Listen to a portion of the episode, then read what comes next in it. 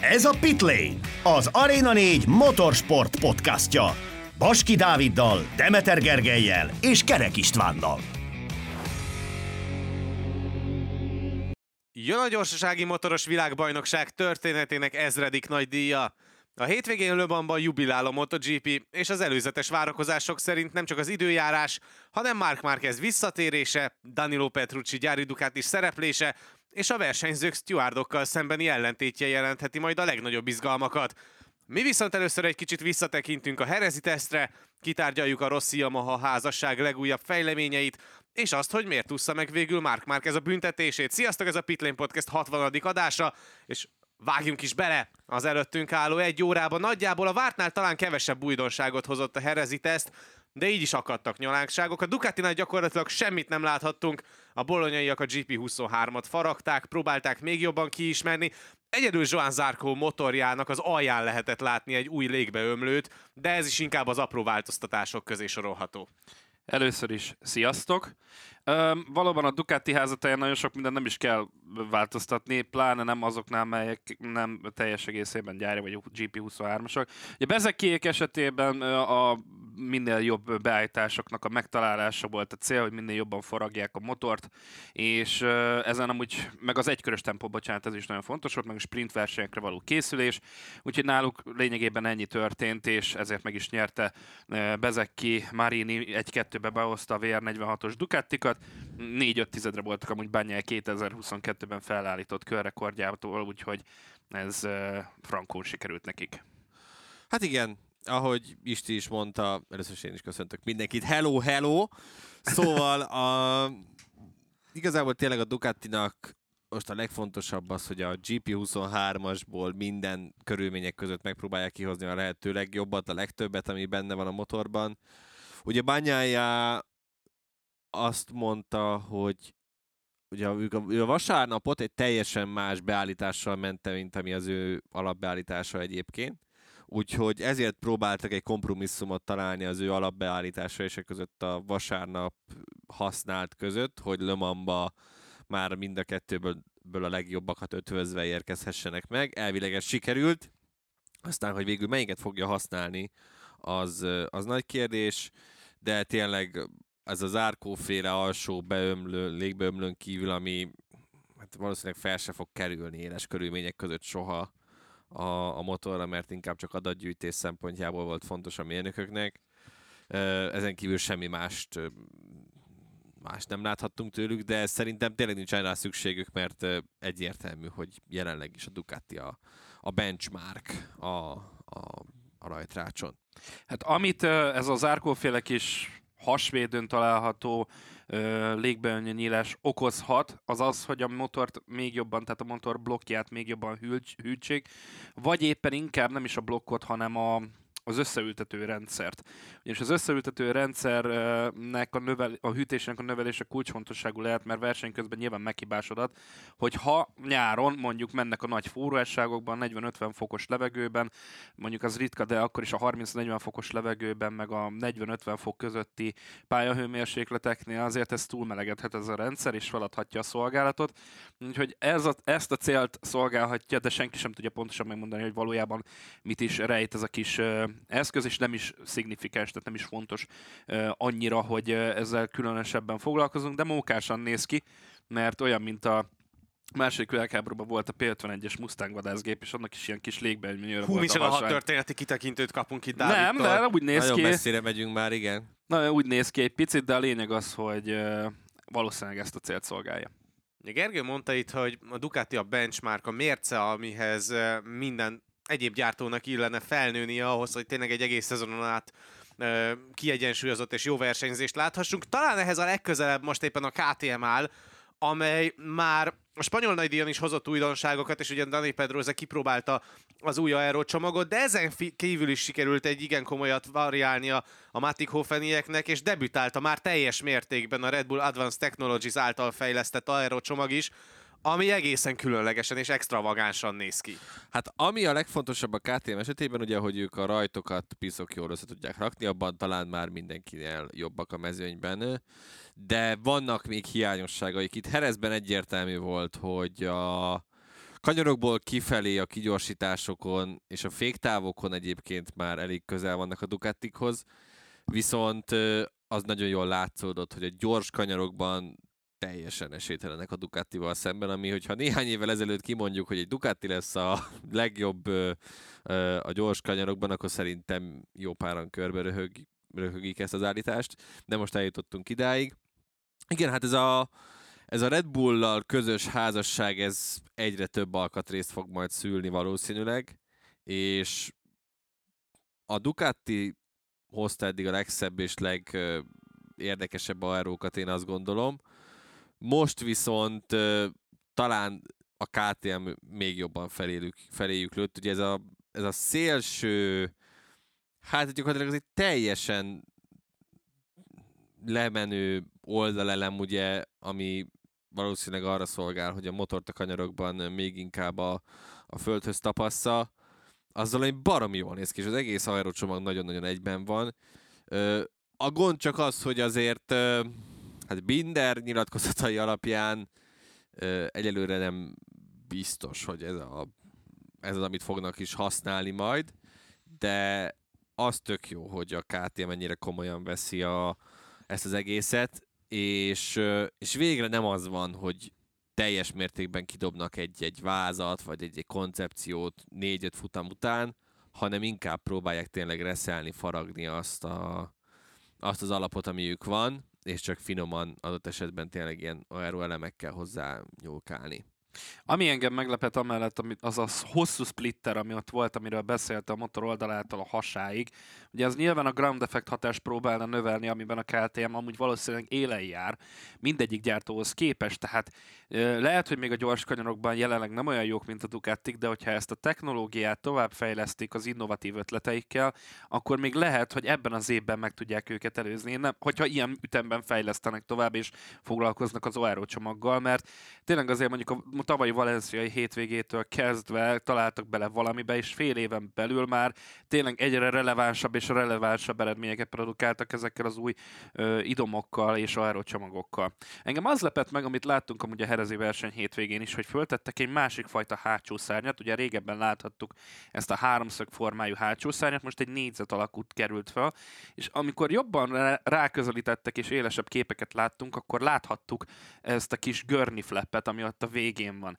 És ugye ez is eh, mutatja a, Red, a általad említett Red Bull házasságnak a, a hozadékát, hiszen ezeket a görni flappeket azért tényleg uh, az autóversenyzésből ismerhetjük leginkább, jó, évtizedek óta, de most lett ismét be, be, hát, reneszánszát éli, inkább így fogalmaznám, de az, hogy motorokon egy hátsó szárnyelemen még egy ilyen picike kis apró felívelt elemet is még lehet látni, ez engem meglepett, és, és nyilván van haszna, ha nem lenne haszna, nem használnák.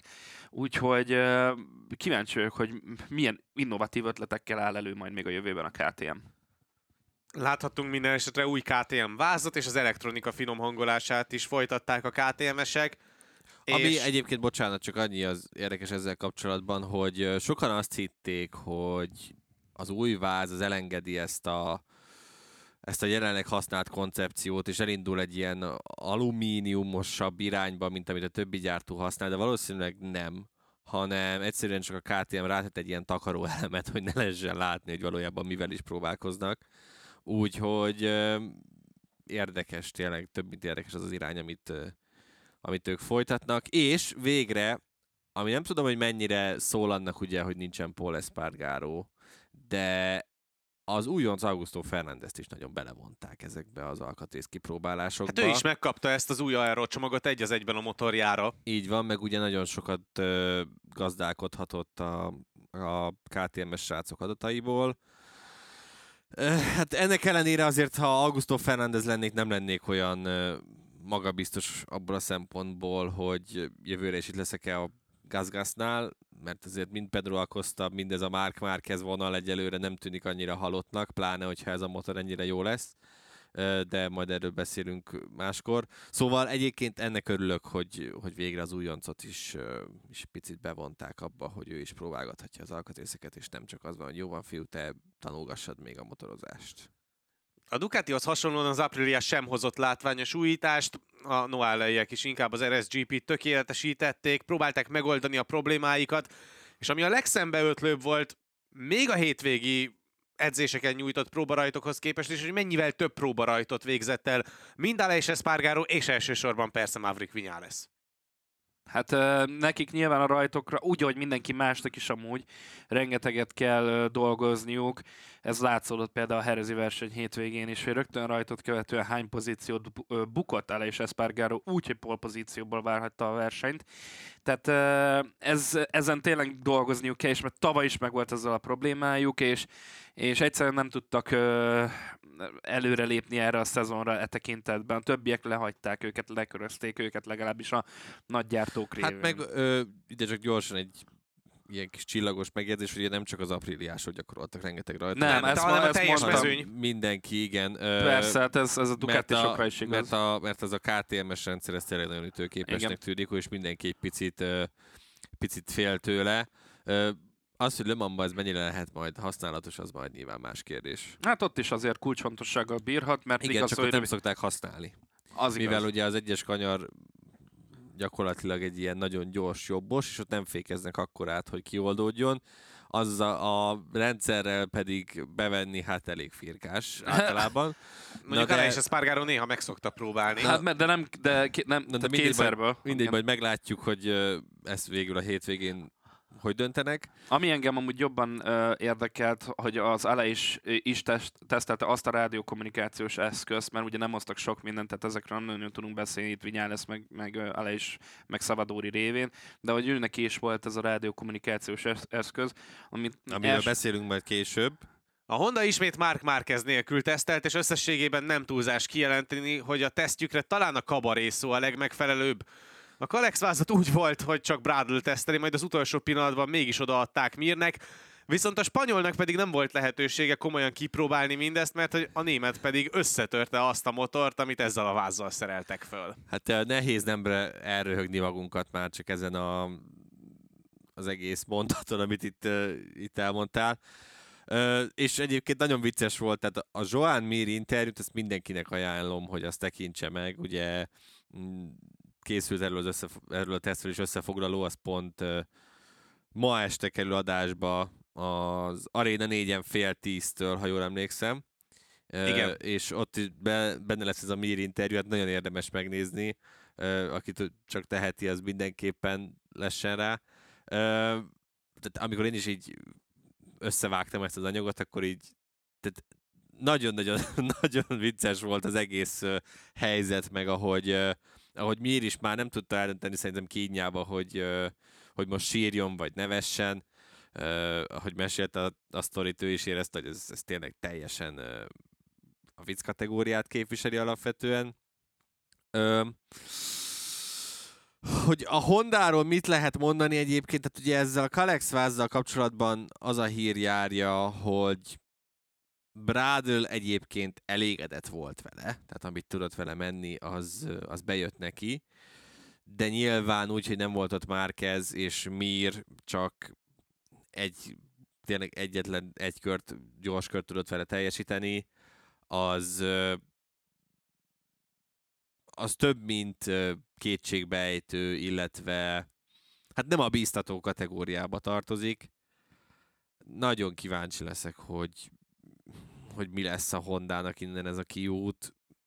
Ugye majd beszélünk arról is, Márquez hétvégén ugye visszatér, de de nem vagyok benne biztos, hogy ez elég lesz ahhoz, hogy most sorra jöjjenek majd a sikerek. Sőt, egyelőre még az is kérdés, hogy a Kalex vázat mondjuk látjuk ezen a hétvégén, bármelyik motoron.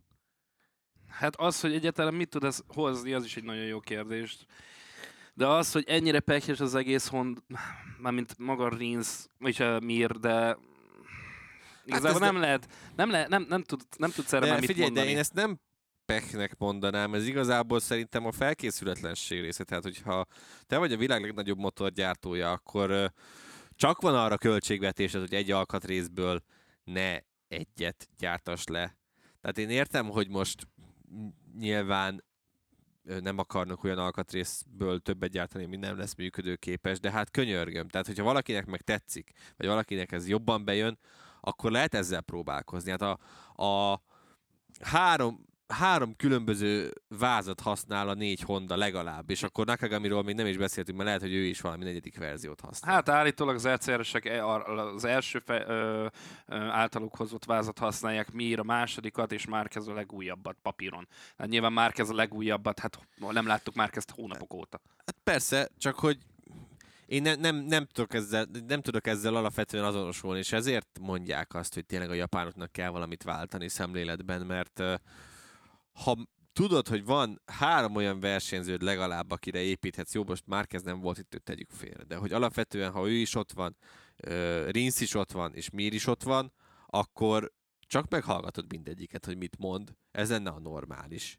alapvetően. Én értem, hogy most Mir és Márquez visszajelzései alapvetően hasonlóak szoktak lenni, de hogy azért mégiscsak van köztük különbség. Rinsz pedig az egyetlen futamgyőztes Crutchlow óta, aki, aki Hondával tudott futamot nyerni, és nem Mark Márqueznek hívják. Tehát, hogyha ezek, ezekben nem találsz pozitívumot, vagy ezekre a, a srácokra meg se próbálsz építeni, akkor nem tudom, mit várnak a hondások alapvetően. Um, ami, hát jó, ez rengeteg negatív, amit a Hondára el tudunk mondani, és már annyira szétekéztük őket, hogy már sajnálom őket egy idő, egy idő után. Ami egyetlen új és pozitívum volt tőlük amúgy ezen az egész teszten, az egy uh, lengőkar szárnyidom, ami hasonló, nem ugyanilyet, de valami hasonlót láthattunk, láthattunk az Apriliánál, hogy ott is próbálják a levegőt valahogy úgy terelni, hogy minél jobb legyen a hátsó abroncs, illetve a hátsó keréknek a tapadása. És náluk ez a kis bevezet, volt egy ilyen bevezető nyílás, ami aztán ez a kis cső egyre jobban kitágul. És ugye ennek az a célja, hogy azt minél jobban, a, a, hogy ez minél jobban a, a kanyarokban oda szorítsa az aszfalthoz a motor hátulját. Tehát, és ez, ez volt az első, és ez azért fontos, mert ez volt az első olyan elem a Hondától az elmúlt időszakban, amit nem kopiztak valakitől, nem másoltak más gyártótól, hanem saját ötletük volt. Tehát lehet, hogy végre elindultak, talán, de még ebben sem vagyok azért biztos nyilván, mert egy elem nem, dönt, nem csinál nyarat, de szerintem szerintem ők is most már egyre inkább elkezdtek abba az irányba menni, mint a többiek, hogy maguktól kitalálnak valamit, az ő, vagy az ő motorjuknak jó.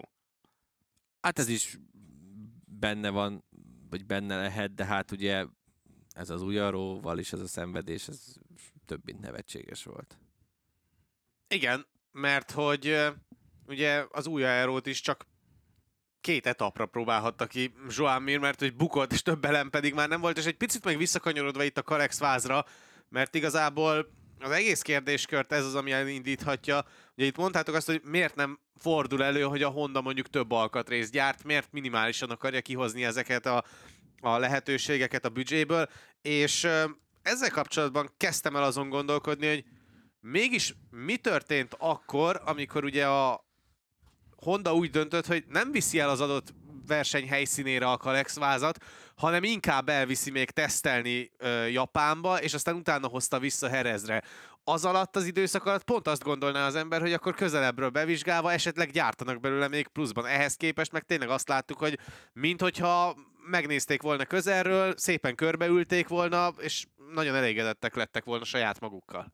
Hát elvileg ugye minőség ellenőrzésre kellett el, tehát hogy egy német alkat, nem ért, mindegy. Tehát egy, nem, nem, nem egy bele. Egy német alkatrészt miért kell elvinni Japánba, hogy megnézzék, hogy jó-e, mindegy, de hogy elvileg ugye minőség ellenőrzésre szállították Japánba, hogy nehogy az legyen, hogy egyszer csak nem tudom, ketté törik a hirtelen nagy terhelés alatt, mert hogy ez a Honda aztán annyira megcibálja azt a Kalex vázat, mint még soha semmi. Ö, fogalmam sincsen, hogy mi történt abban. Gondolom, japánosan körbemérték centiméterről, milliméterről, milliméterre, és megnézték, hogy mm, mm, mm, mm, hát, Nakimura, ez tart, ez tart, bazd meg, ez tart, nagyon jó lesz, jó lesz, akkor, akkor, akkor vigyük vissza, jó, jó, vigyük, vigyük, vigyük, vigyük, és akkor feltették a gépre, és visszajött. Nem tudom, fogalmam sincsen.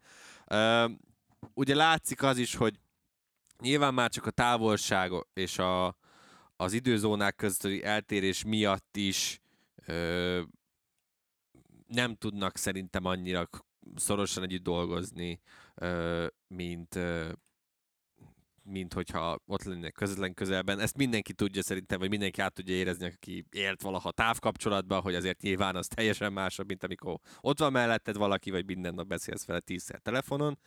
Ö, úgyhogy ö, nem tudom, az egész hondás projekt esetében én azt érzem, hogy valami nagyon nagy, tehát hogy ha, ha japán embereket hozol, azzal nem fogják megoldani a dolgokat, és én azt gondolom, hogy ebben, tehát hogy most már én azt gondolom, hogy tényleg, és erről mindig sokat beszéltünk, de el kell jönnie annak a pontnak, hogy a fejeknek el kell kezdeni hullani. De hogy mi kell még ahhoz, aha, fogalmam sincsen.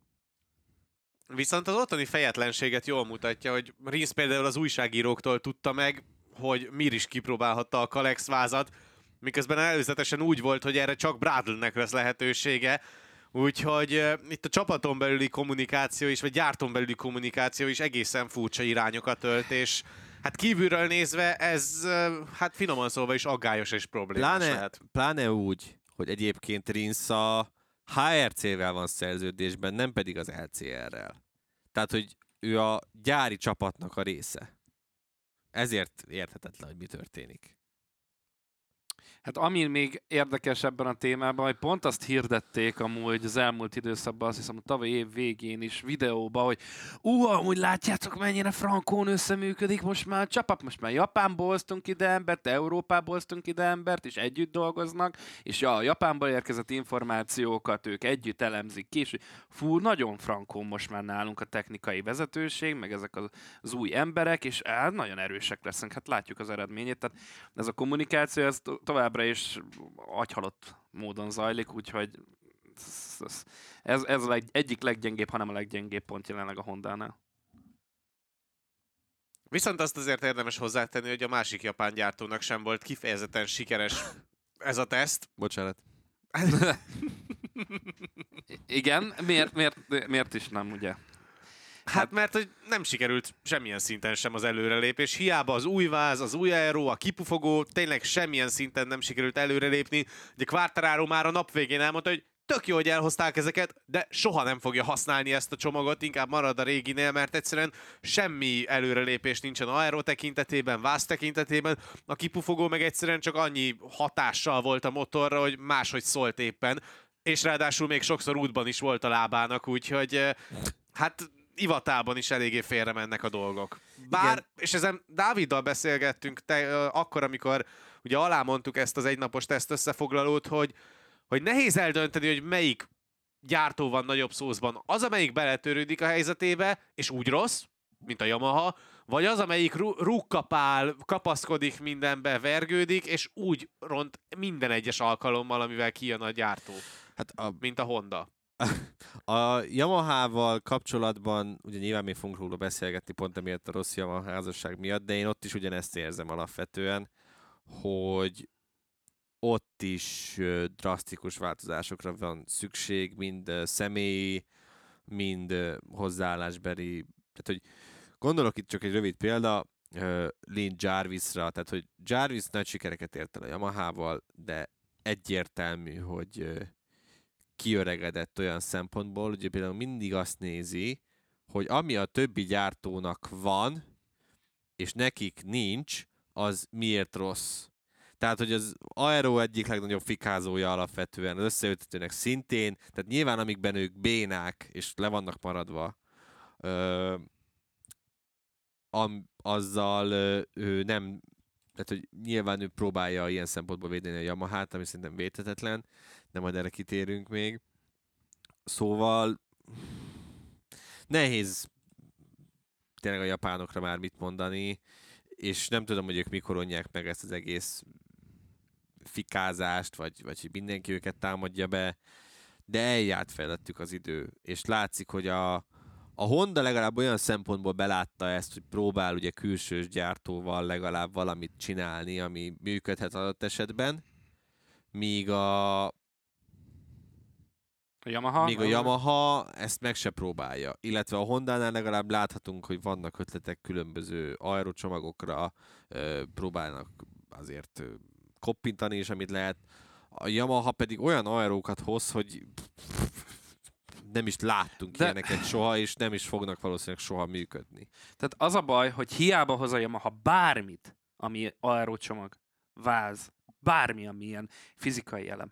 Ha a blokk egyszerűen gyenge, hogy kihasználják ezeket az aerócsomagokat, akkor teljesen fölöslegesek ezek az elemek, illetve nem fölöslegesek, ha és amennyiben azok a zsenikot ö, ki tudják találni a gyárba, hogy ehhez a csomaghoz, ami van nekik, mármint ö, motorerő szempontjából, tehát a blokk nyers erejét kihasználva, ami van ahhoz megfelelő aerocsomagot megtalálni, ahhoz a legtökéletesebbet, ha ezt megtalálnák, akkor sokkal előrébb lennének. Mert az, hogy föltesznek egy nagyobb szárnyat, mit csinál? Nagyobb légellenállást, és van motorerő? Nincs. Tehát hiába vagy gyorsabb, egy picivel a kanyar mit, bejáraton mondjuk, mert rövidebbet tudsz fékezni, meg, a, a- meg jobban betad a, betapad a kanyarban is, utána még talán jobban is tudsz kigyorsítani.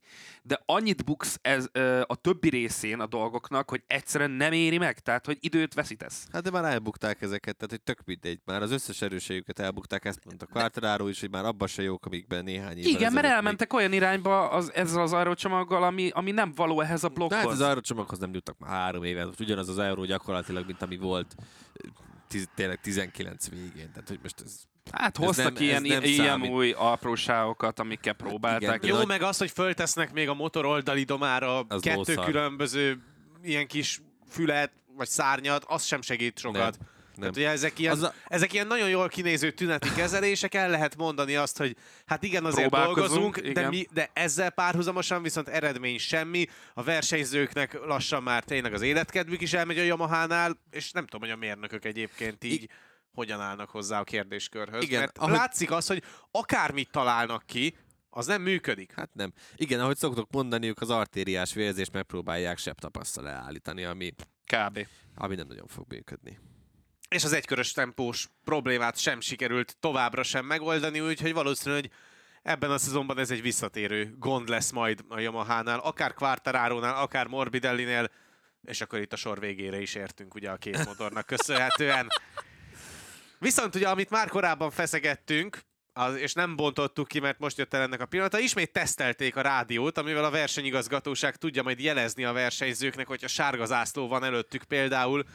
Tehát egyelőre csak egyirányú kommunikációra jó, viszont ez egy jó irány szerintetek, hogy ne feltétlen csak a dashboardon kapjanak információt a versenyzők, hanem közvetlenül a fülükre is jöjjön minden esetben a versenyigazgatóságtól az abszolút új info. Nekem a- röviden igen. Ami miatt ö, én is azt gondolom, hogy igen, ugye, hogy elvileg ez a rendszer arra is jó lesz, hogy, tehát, hogy olyan üzeneteket küldjön, hogy a, tehát, hogyha mondjuk a beesett valaki a pálya közepére, vagy baleset van előttük, stb. stb. stb. hogy azonnal tudják majd reagálni, reagáltatni ezekre a versenyzőket.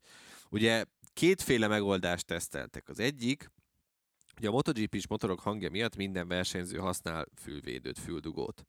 Az egyik megoldás az a füldugóban volt, a másik megoldás pedig a, hát magát a, a tehát valahogy azt magyarázta ugye Espeleta, hogy a Carlos, hogy a fülcsonton keresztül, tehát ez egy ilyen kívülről történő kommunikáció volt alapvetően, tehát nem kellett a füledbe dugdosni hozzá semmit, és ez valamilyen szinten jobban tetszett a versenyzőknek, ez a fülcsonton keresztüli történet. Szerintem ez egy tök jó dolog alapvetően, és nagyon hiányolható az, hogy a MotoGP-ben semmilyen, tehát hogy nyilván azért se hallgat, mert a csapaton belül megy a rádiózás. A gond csak az vele, hogy ahány gyártó, gyakorlatilag annyi nyelv. Um, van olyan csapat, ugye, ahol csak olaszul kommunikálnak, a japán csapatoknál ugye főleg az angol megy, de ugye ott is, tehát hogy adott esetben van olyan, aki ott is, tehát mondjuk Quartararo Gubelinivel szerintem ö, olaszul beszélget, én azt gondolom. Tehát ugye annyi nyelvet használnak a csapatok, hogy nyilván a rádiózást így nem nagyon lenne értelme mm, adásba tenni, pedig egy tök jó mm, tök jó extrát adhatna hozzá, de szerintem ez is egy, ez egy nagyon nagy extrát jelenthetne, hogyha a, a versenyzők ö, ilyen üzeneteket kaphatnának, még ha most csak egyelőre csak ö, egyelőre egyirányú ez a kommunikáció. Hát inkább legyen egyirányú kommunikáció, és ezzel már rengeteget segíthetnek a versenyzőknek. Csak legyen valami én véleményem szerint. A két irányú az nagyon menő lenne. Lehet, hogy egyszer még a mi életünkben látunk, hallunk ilyet, de hogyha már azzal a biztonság szempontjából, vagy a biztonságot tudják növelni, hogy a versenyigazgatóság leszól, hogy srácok, nagy a baj, oké, hogy megjelenik a dashboardon, de figyeljetek, tehát hamarabb át tudják esetleg adni az információt azoknak mondjuk, akik a hátsó traktusban vannak, és előttük történik valami. Tehát nem csak annyi, hogy villog a sárga zászló, hanem figyelj meg, rohadt nagy baleset történt, tehát pályán van valaki, vagy ilyesmi. Úgyhogy ö, ez, ez szerintem egy előrelépés lehet. Nyilván nem szabad semminek a kárára mennie, tehát hogyha zavarja a versenyzőket, és inkább hátráltatja őket a koncentrációban és a figyelésben, mert nyilván nem olyan, mint ahogy te is említetted, mint egy autóversenyzőnek, aki viszonylag mondjuk még zárt helyen is van, tehát hogy egy teljesen más pozícióban ül, ők meg ugye mozognak folyamatosan a fejüket is használva, közben még rászólnak a fülükre, az nem biztos, hogy az olyan jó ötlet, de hogyha meg tudják úgy oldani, hogy ez ne zavarja őket, akkor szerintem tök jó. Hát ami miatt szerintem mm, ez megoldható, ugye 24-től tervezik már egyébként be is vezetni ezt a rendszert, ezt az egyirányú kommunikációt. Minden megszokás kérdése, ugyanez volt az összeültetők esetében, azt is megszokták a versenyzők, hogy egy plusz gombot kell nyomogatni, és kell ott gépészkedniük még ezzel is. Szerintem ezt is megszoknák alapvetően. Gondolom azért nem tudom, hogyan működik, de nyilván valahogy kitalálják majd, hogy a hangerőt, hangerőt lehet-e majd állítani, stb. stb. stb. A két irányú kommunikáció az tényleg nagyon jó lenne, mert azért az őszinte reakciókat meghallgatnám egyes esetekben. Persze, mikor- azt mindenki Mikor nyilván. mondjuk a versenyzők eldobják a motort, és akkor... Tehát azért nehéz a... Nyilván a, a motorra rádiót szerelni, mert hogy azt valahogy a versenyzőkre kéne felszerelni adott esetben, tehát hogy nyilván akkor a sisakba kell egy mikrofon, illetve ugye most a, az ilyen átvívőjét a rádiónak azt a, ebbe a púbba tették bele, ami a versenyzők hátán van, ö, hogy, hogy nyilván valami helyet kellene találni, tehát hogy és akkor hogy melyik gombot nyomja a versenyző, hogy amikor vissza, tud, vissza akarna szólni, vagy azt hogyan lehetne megoldani. Ö, azért ezek ilyen kérdőjelesek még, még számomra alapvetően, de hogyha ezt valahogy sikerül ö, kitalálni jó, úgyhogy ez mindenkinek megfeleljen, az szerintem egy tök jó irány lehet, de akkor nyilván ezt is be kell vezetni a, a, a Dornának, és talán az F1-ben erre van is szabály, de lehet nincs, hogy ugye kötelező angol nyelven kommunikálni, hogy mindenki értse a dolgokat. Hú, az nagyon jól működik már a futam utáni kis külön interjús részen is, hogy szóljanak a versenyzőknek Igen, mindig. igen, csak ugye nyilván, hogyha ezt belírod a szabályzatba, Jó, nyilván hogy- akkor azt nehéz megkerülni. akkor a, és akkor ugye jöhet a sok-sok tízezer eurós bünti, aztán még ki tudja mi, hogyha nem úgy, nem úgy kommunikálsz, akkor nyilván az egy másabb történet, mint az, hogy most a igen, ott a pilóta parádén. De ott is a pilóta parádén is a izék a... Nem a pilóta parádéra gondoltam, hanem ugye ott a futam után, Tudom, amikor tudom. nézegetik az összefoglalót, De hát már nyilv- hogyha elindítják. De hát nyilván az úgy érted, hogy alapvetően nyilván azért érdekesebb az, hogy a saját nyelvükön, vagy olyan nyelven, amit mindannyian jobban beszélnek. Persze, akkor... mert jobban ki tudja fejezni az Igen. elsődleges reakcióját, és sokkal jobban visszaadja mondjuk azt a meghökkenést, vagy a, az ámulatot, amikor, amikor éppen látja. Igen, csak ugye itt meg akkor lehet átmenni a másik oldalra, hogy viszont teljesen random néző, aki mondjuk csak angolul beszél, annak azért sokkal egyszerűbb befogadni ezeket az ilyen háttér dolgokat is. És ha már a MotoGP úgyis arra akar rámenni, hogy egy picivel több tartalommal megtölteni a verseny hétvégéket ilyen plusz extrákkal, akkor azt viszont egyértelműen egy olyan nyelven kell megtenni, amit a lakosság nagy része beszél. Hát mondjuk a spanyolt is elég so- sokan beszélik a világon alapvetően. Tehát, Amúgy- hogy mondjuk, ha megnézed például a, a Casa de Papelt, vagy mi volt ez a az is a Netflixen ment, ez, a, Narcos. ez a, igen, a Narcos is, de a, a koreai sorozat, ugye, ami Ja, a Squid Game. Squid, Squid a. Squid Game, érted? Tehát ezek is mind feliratosok. Nyilván az nagy különbség, hogy ezt itt gyorsban nem tudod feliratozni, tehát hogy ez valami gyors feliratozás kell Az hozzá. Előre megszkripteled a forgatókönyveket. Hát, ne, persze. A Forma 1 volt azt hiszem, de nem esküszöm meg rá olyan, hogy olaszul zajlott mondjuk a ferrari a, a kommunikáció, és a versenyző és a csapat között, és végül azt is ugye beadták, de feliratozták. Tehát nem lehetetlen, csak kell egy olyan személy, aki ott ül bent, és hallja, hogy mit mond. Na, Józsi, fordíts már, és akkor leüti gyorsan azt a két mondatot. Az nem egy nagy ördönkönségtől való, az, hogy két mondatot leírni, vagy hármat. Uh, igen, azt is lehet, de nyilván az meg... Tehát hogy tényleg azt gondolom, hogy ha akarnak rádiót, akkor mindenképpen be kell vezetni azt, hogy kötelező rádiót angolul kommunikálni, Uh-huh. mert mert, mert az, az az, amit mindenki ért, és az a legegyszerűbb, meg a legtisztább. És nem, nem lesz belőle variálás, meg, meg, meg ilyen izé, hogy akkor most jaj, mi, hogy merre, hány méter szerintem. Az közérthető, és akkor mindenki ugyanannyira tud gyakorlatilag angolul. Meg nyilván muszáj egyszerűen erőltetni azt is, hogy tényleg, amit Isti is mondott, hogy azért alapvetően a világon a legtöbben angolul tudnak, aztán nyilván jön a spanyol, stb. stb. stb. Múlt héten már említettük, hogy Rossi a Yamaha márka nagykövete lett, azóta pedig nyilatkozott is az olasz ikon, hogy a csapatát is szeretné Yamahával versenyeztetni, de nyilván kiemelte azt is, hogy jelen állás szerint 2024 végéig szerződésük van a Ducatival. Jöhet szerintetek előbb váltás, vagy ez igazából már csak inkább a következő időszaknak szól, a 24 utáni időszaknak? Jó, most légy okos. Ezért vagytok itt. Igen, de az a baj, hogy annyi minden változik egyik hétre a másik hétre, és ráadásul itt a Rossi-féle nyilatkozatok, meg bejelentések kapcsán olyan gyors ütemben jönnek most az új hírek, hogy nehéz mit mondani. Hát most ö, alapvetően szerintem nagyon hülyén néz ki, hogy van egy BMW-vel versenyző Yamahás nagykövet, akinek a csapata Ducatival Igen. megy.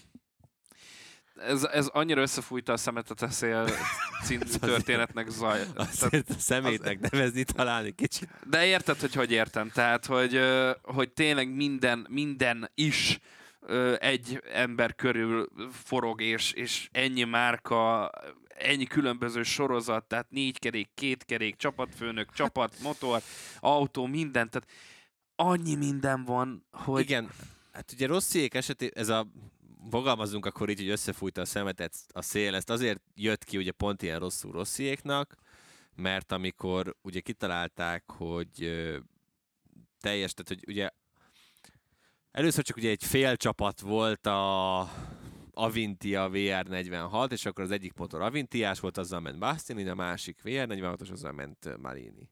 És akkor utána Rossziék nagyon szerettek volna, a hírek szerint az első számú opció az az lett volna, hogy ugye Suzuki-znak. De hát látjuk, hogy a Suzuki most már hol van itt az egész GP rajtrácson. Uh, Brivio pedig nagyon erőltette, nagyon, nagyon-nagyon szerette volna, de hát nemes egyszerűséggel a japánok rájuk csapták az ajtót.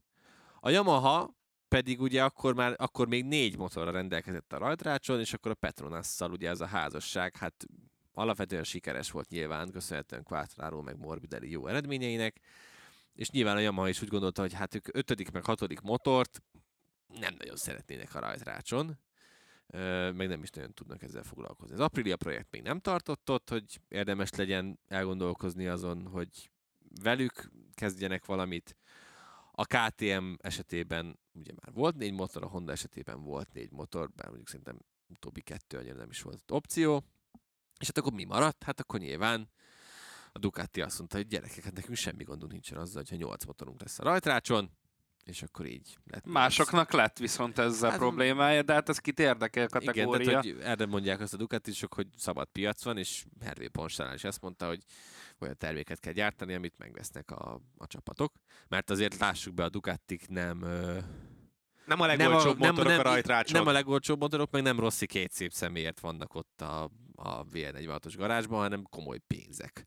Igen, ugye, ha jól emlékszem, akkor Dalinja nyilatkozott egy olyat, hogy ö, három millióért adnak el egy motort egy csapatnak, és akkor innen indul a licit a Sok- szateliteknél. Sokba kerül, az biztos, tehát nyilván mivel a legjobb a, a három milliót azt lehet egy picit soknak érzem, az már lehet, hogy cakli-pakli mindennel van. Tehát, hogy az akkor ugye már két motort jelent, stábot, stb. Teljes szezont is talán, Igen, igen. igen. De igen, ahogy mondod te is, komoly összegekért vannak ott a motorok. Szóval azért alakult ez így, hogy akkor Rosszinak így mindenhonnan van egy pici bevetülése, és szerintem ezt ő is érzi, hogy alapvetően ez nem a legegyszerűbb, hogy egyszerre akkor most figyelni, hogy, mert azért lássuk be, az se egyszerű, hogy most akkor a, tehát tök hülyén nézett ki, hogy a VR46 Ducatis boxban a monsteres sapkájában bazin nagy Yamaha Igen. járkált. Tehát, hogy ez nyilván, és akkor ilyenkor a PR-osok, tehát ez az olyan katyvaszba tud szerintem átfordulni, hogy akkor várjál, te most rajta látsz azon a képen ebbe a sapkába, vagy most akkor, te, de most már te Yamahás vagy, te nem vehetsz fel Ducati sapkát, tehát akkor most már ez máshogy kell. Szóval nyilván ö, fogalmam sincs, hogy ezt a katyvaszt hogy, hogy rakják össze rossziék, de de szerintem emiatt is gondolkoznak. Többek között azon, hogy, hogy váltsanak. Hogy ez mennyire jönne jól a versenyzők szempontjából, ez egy jó kérdés, bár ők ugye azt mondták korábban, hogy nekik teljesen mindegy, hogy mivel versenyeznek, de ettől függetlenül azért egy versenyképes konstrukcióval... Hát Bezeki pont nem ezt mondta egy hete, hanem azt mondta, hogy ha a VR46 Yamaházik, akkor köszöni szépen ő nem. De mondjuk Bezeki esetében ö, szerintem nincs nagy kérdés, tehát őt nagyobb meglepne, hogy jövőre már nem Pramakos színekben látnak igen. alapvetően. Igen, de ettől függetlenül még azelőtt volt egy ilyen megjegyzés, hogyha jól emlékszem, de lehet, hogy rosszul emlékszem. De a lényeg Szerintem az, rosszul emlékszel. De a lényege nem változtat, hogy ha átváltanának Yamahára, az szerintem egy kartdöfés lenne önmagukban most jelen pillanatban. Nyilván van értelme, mert ugye a pénzek, ahogy beszéltetek róla, tehát sok pénzbe kerül a Ducati, a Yamahánál meg lehet, hogy olyan szerződést kötnének, hogy potom összegből kihoznának egy évet, és és lényegében gyári motor. Hogyha a gyári motort kapnának be, szerintem mi más kapnának, hogy fejlődjön egyszerre a gyárral együtt a szatellit csapat is. Ez egy jó megoldás lenne, egy jó koncepció, csak mire beérik, az ki tudja mire, mikor lesz. Igen, hát akkor most áttérhetünk erre, hogy mi, mi győzhetné meg rossziékat. Én azt gondolom, hogy az is nagy mozgatórugó lehetne, hogyha mondjuk személyi változások indulnának el a Yamaha-nál. Gondolok arra, hogy például én Lynn Jarvis-t, ahogy említettem is, én cserélném. Alapvetően szerintem ő, ő megöregedett már, és nem igazán tudja felvenni a versenyt, az jól látszik. Nagyon a berögződéseihez ragaszkodik. Nem tudom például, ugye mindig ezt már annyiszor elmondjuk, de például Davide Brivio szerződés, az azt hiszem talán lassan jel, lejár az Alpinnal, és nem tudom, hogy mennyire élvezi azt, amit ott csinál, de Hát az, Anna, azt inkább hagyjuk tehát, is, igen. hogy a, Szerintetek egyébként, hogyha egy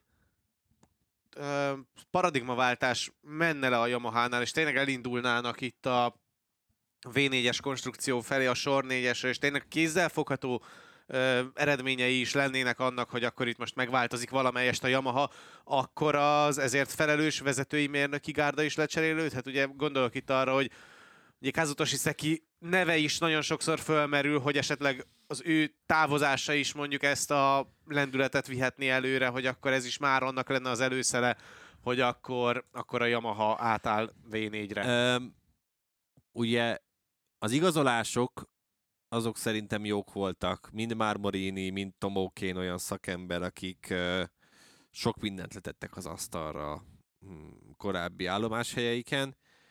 Csak nem érzem azt, hogy nagyon hallgatnának arra, amiket ők. Tehát, hogy mondjuk Marmorini eleve picit későn érkezett, tehát azt mondták, hogy az első olyan Marmorini által faragott blokk az ugye az a jövő évi lesz majd amiről nem tudjuk, hogy most ez V4-es lesz vagy sor 4-es nem, ez nem derült ki, de valószínűleg ugye a szabály változtatásig, tehát 26 végéig nem hiszem, hogy vagy hát a legtöbb a legtöbb vélemény az, hogy 26 végéig maradni fognak a sor 4-nél, és akkor utána, mert hogy annyira át kéne tervezni körülötte a motort egy V4 körül, hogy az, az óriási Hát ez tény. óriási gondokba verhetni őket. Szóval az igazolások ilyen szempontból jók. Én ott továbbra is azt mondom, hogy tehát például, ha már egy paradigmaváltást említettél, akkor például egy Lin Jarvis, Davide Brivio csere, az például pont egy ilyen lehet.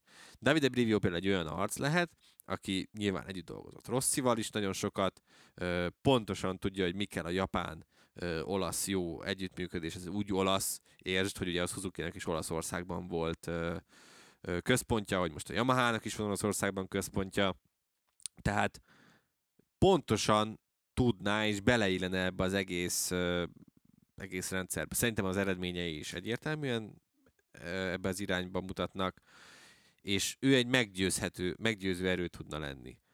Ami még fontosabb, az az, hogy a Rossi csapatot muszáj lesz ö, rendes partner csapatnak kezelni, nem pedig ezt a japános te csak fizetsz, én meg adom ö, című mm, történetet folytatni. Ebben is segíthet David Ebrivio.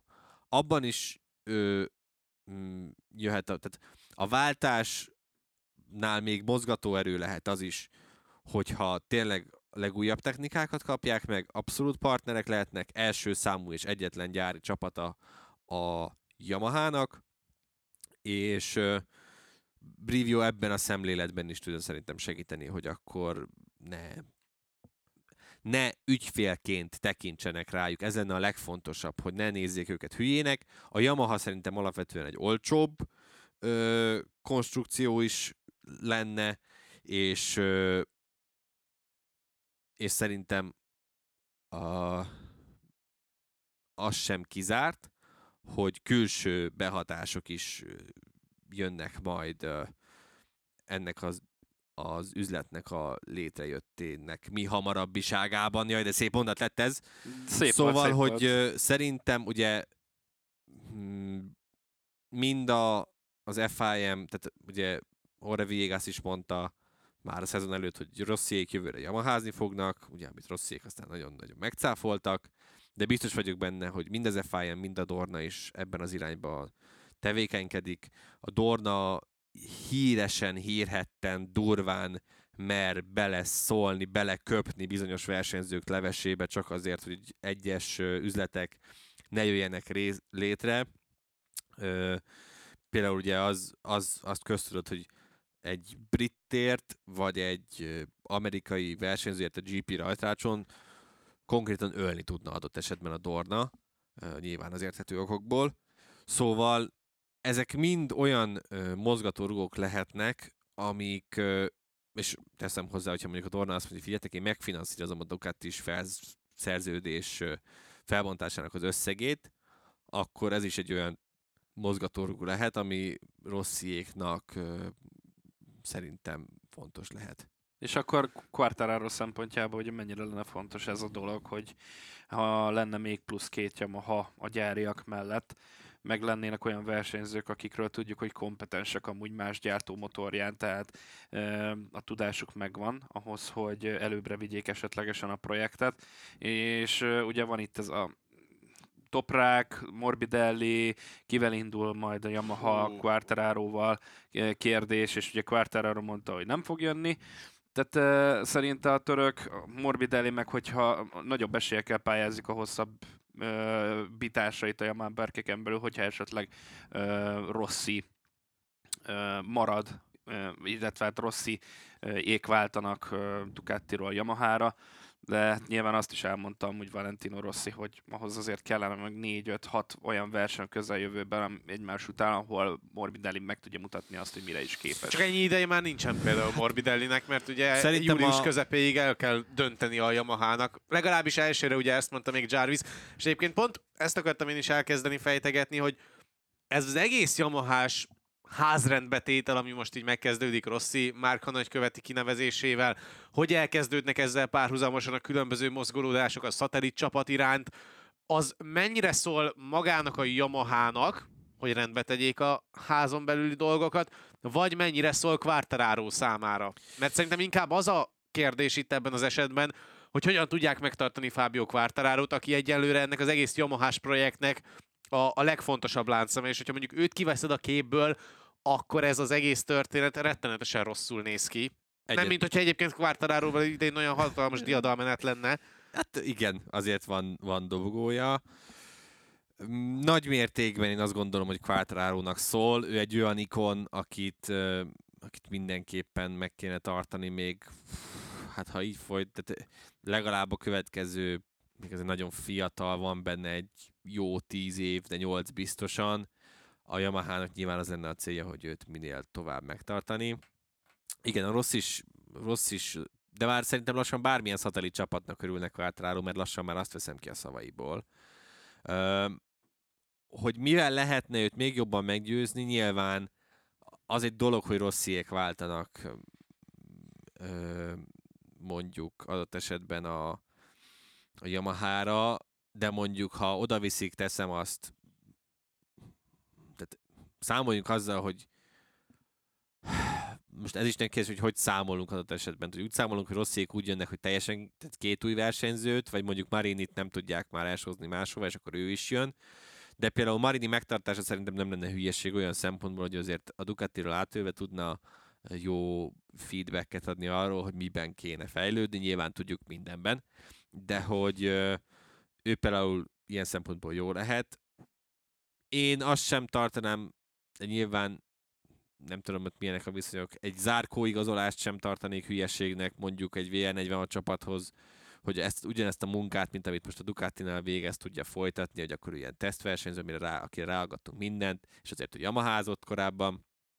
Ö, nyilván, hogyha mondjuk igazán kezdezni akarnak to- ö, Fábio Quartaránok, akkor Tony Arbolinot és Jake Dixon fogják leigazolni, ö, de az egyiket szinte biztosan és hát, hogy ki lesz Quartararo csapattársa, az pedig óriási rejtély, egyre nagyobb.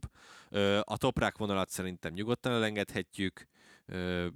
Ugyan Szofogló azt mondta, hogy tárgyalgat MotoGP-s csapatokkal is, de nem lát. Nem, de ez inkább ez... a kincstári optimizmus Nem látom, volt. hogy ezt, ezt, ezt kihozná össze, vagy hogy hozhatnák össze főleg az amiatt, hogy ugye a Red Bull biztos, hogy nem fogják elengedni, ugye az meg elég hülyén néz ki egy Monster szponzorált Yamaha motoron valaki Red Bullos isakban. Elég, elég érdekes lenne. Morbidellit, itt most Rossziék is mondták, hogy a erejük 80%-át most Morbidelli for, fordítják az idei évben, de hát Morbidellinek egy egy lyukas garast nem tennék bármelyik hétvégén, és most volt ez az argentin hétvége, ahol most volt egy fellángolása, de ennyit eddig tartott. Ugye a már bedobott nevek közül, ugye például Jorge Martin nekem nem hozná azt a megváltást, tehát Hát itt egyébként tényleg az lehet a legracionálisabb döntés adott esetben, hogy a Ducati ugye Bezekit elviszi pramakozni, és Zárkó felszabadul. És amikor először ezt így bedobtad, akkor én nem feltétlen láttam ennek a realitását, még nem is most, hanem pár hónappal ezelőtt, amikor beszéltünk erről, viszont Viszont lassan ott tartunk szerintem, hogy, hogy a Yamaha szempontjában mindenképpen ez lenne a legjobb, mert azt ugye pontosan tudjuk, hogy a Quartararo számára az mindenképpen fontos, hogy ne ő tesztelje, hanem legyen valaki, aki képes arra, hogy elvégezze helyette mondjuk ezt a munkát. És mondjuk Zárkó tökéletes figura lehet erre, talán ebből a szempontból még jobb is, mint Morbidelli, legalábbis addig, ameddig ugye itt a két motoros felállással kell dolgozni, már pedig 2024-ben még valószínű, hogy két motorja lesz a rajtrácson a Yamahának, és ebből a szempontból pedig ugye az is fölmerült korábban, hogy pont emiatt, a kipróbáltság miatt nem akar a Yamaha sem a Moto2-ből hozni versenyzőt, hiába nagyon jó Tony Arbolino eddigi szezonja, hiába kampányolhat bárhogyan egyébként adott esetben Jake Dixon mellett is Quartararo, ha a saját érdekeit nézi, akkor nem fér bele az, hogy egy újonc csapattársat terelgessen még a saját problémái mellett is, és akkor mi marad? A GP pedokból valaki, és hát egyébként talán tényleg akire a leginkább lehet a felszabaduló versenyzők közül építeni, az a Zárkó. Hát ez a tesztelős szempontból mindenképpen. Tehát ha Nyilván ugye a, a francia összeforródás is tök jól kijönne alapvetően, egy zárkó motor rá lehetne aggatni mindent, amit csak lehet. Nem tudom, hogy mennyire, mert azért ezt láthattuk, hogy akik korábban Yamahán jól mentek, aztán visszatértek a Yamahához, az... Az már nem volt egy diadal. Igen, tehát hogy például Dovizioso volt erre a legjobb példa alapvetően. Nyilván ő nem is a leg... Tehát, hogy mondták azt, hogy jaj, hát ez a motor a legfrissebb fejlesztésekkel van felszerelve. Szó-szó. De hogy ő például nagyon-nagyon nem tudott visszaszokni a Yamaha stílusra egyáltalán. Hogy Zárkó esetében erre mennyire lenne esély, nehéz. Nehéz megmondani, de menjünk tovább, mert tényleg már most is Igen, most se fogunk beleférni a idejét másfél órába, hogyha ezt így folytatjuk. Úgyhogy ne is tekintsünk most ennyire előre, hanem elég lesz a hétvégére, mert hogy két hivatalos hírünk is van Mark Márkezzel kapcsolatban. Az egyik az az, hogy a büntetését annulálta a fellebbviteli bizottság, miután Spencerék jogtalanul változtatták meg a szövegezést Márkez argentin visszalépését követően. Hát megint egy egészen könnyedén kibogarázható, végigkövethető, konzekvens ítéletsorozatnak lett ez az eredménye a túrót. Sikáljuk el minél gyorsabban és egyszerűbben ezt az egész problémát, és aztán állítsuk be hülyének a versenyfelügyelő bizottságot, őket úgyis mindenki hülyének tartja. És akkor ehhez kapcsolódik az, hogy abban a szent pillanatban jó formán, hogy ez be lett jelentve, ezzel együtt az is be lett, hogy jön vissza a Le erre a hétvégére Mark Márquez. Lehet konteókat gyártani, de nyilván fölösleges, mert ettől függetlenül rengeteg pontot bukott és so- sok fordulót kiadott, tehát az első óta nem láttuk. De az, hogy mennyire kellene beleállnunk a versenybírókba, hát annyira beleálltunk már minden egy, tehát az elmúlt két, tehát még a Superbike hétvégén is múltkor beleálltunk Gerivel a MotoGP is versenybírókba, hogy érdekes, egy pont kivételével milyen jól ment ott a bíráskodás, és milyen jó döntéseket hoztak, aztán pedig eh, ezzel szemben mit, hoz, mit alkottak például a Herezben eh, döntésekként, eh, meg az elmúlt versenyfordulókban, botrány, amit ők művelnek. Nekem nagyon tetszett Geri, amikor így olyanokat kérdezett már Twitteren bizonyos emberektől, hogy, hogy ez most már azért alapot adhat annak, hogy kirúgják Freddy Spenceréket, vagy, vagy most még mire várunk ez ügyben. Úgyhogy igen, hát már nagyon nem szeretném őket látni. Azóta, azóta kiderült egyébként, én is utána olvasgattam egy kicsit, hogy a, az FIM küldi alapvetően, tehát az FIM nevezte ki Freddy Spenceréket. Mm, na már most nem tudom, tehát ugye az FIM és a Dorna között mindig van egy ilyen pici pöcsméregetés alapvetően, hogy akkor kinek nagyobb és mennyire ö, van befolyásoló ereje. A, lassan szerintem eljutunk oda, hogy az FIM-eseknek is be kell látniuk, hogy ez, ez a brigád, ez alkalmatlan arra, amit csinál, tehát, hogy őket mindenképpen le kellene cserélni. Ez nem is lehet szerintem kérdés, hogy, hogy ez, mi ez, hogy az egész márkezes ügyre mit lehet mondani, ez csak a jéghegy csúcsa, tényleg annyi hülyeséget megcsináltak már, meg annyi össze-vissza ítéletet sikerült hozni, hogy, hogy nem is csodálom, hogy a versenyzőknek teljesen, teljesen ki van az a bizonyos kirennivalójuk. Úgyhogy nagyon-nagyon kíváncsi leszek, hogy a hétvégén ez a Spencerék és versenyzők közti meeting mit hozhat majd. Mert hogy lesz. Amióta Spencerék vannak először. Bizony. 2019 óta, úgyhogy Eléggé szánalmas, amúgy már bocsánat. úgyhogy hogy szépen felgyülem lett De nem csak ez, tehát mindenkiben az, amit mondjuk oda akar tenni, gondolom, Spencerék elé. Tehát nem csak arról lesz, hogy hát így az elmúlt hétvégéken nagyon utálunk titeket, hanem menjetek már az anyátokba, hogy nem vagytok képesek hoznak. konzekvensen dönteni négy éve. szerintem ilyen kocsis izén, hardveren fogják hozni sok, sok felvételt, hogy elférjen. Öm, Tényleg arról egyébként lehet tudni, hogy ez nagyjából milyen időkeretek közé lehet szorítva? Hát ugye ez a, ez a Safety Commission be lesz, tehát hogy oda fognak elmenni most először Freddy Spencerék 2019-es kinevezésük óta. Ö, Tehát a Safety Commission részeként, ami ugye ha jól, jól tévedek, akkor pénteken van este délután. Lehet, hogy hosszú péntekük lesz a versenyzőknek, péntek estéjük, de szerintem eléggé unják már a banánt ahhoz, hogy most tényleg beleálljanak rendesen ezekbe a hülyékbe.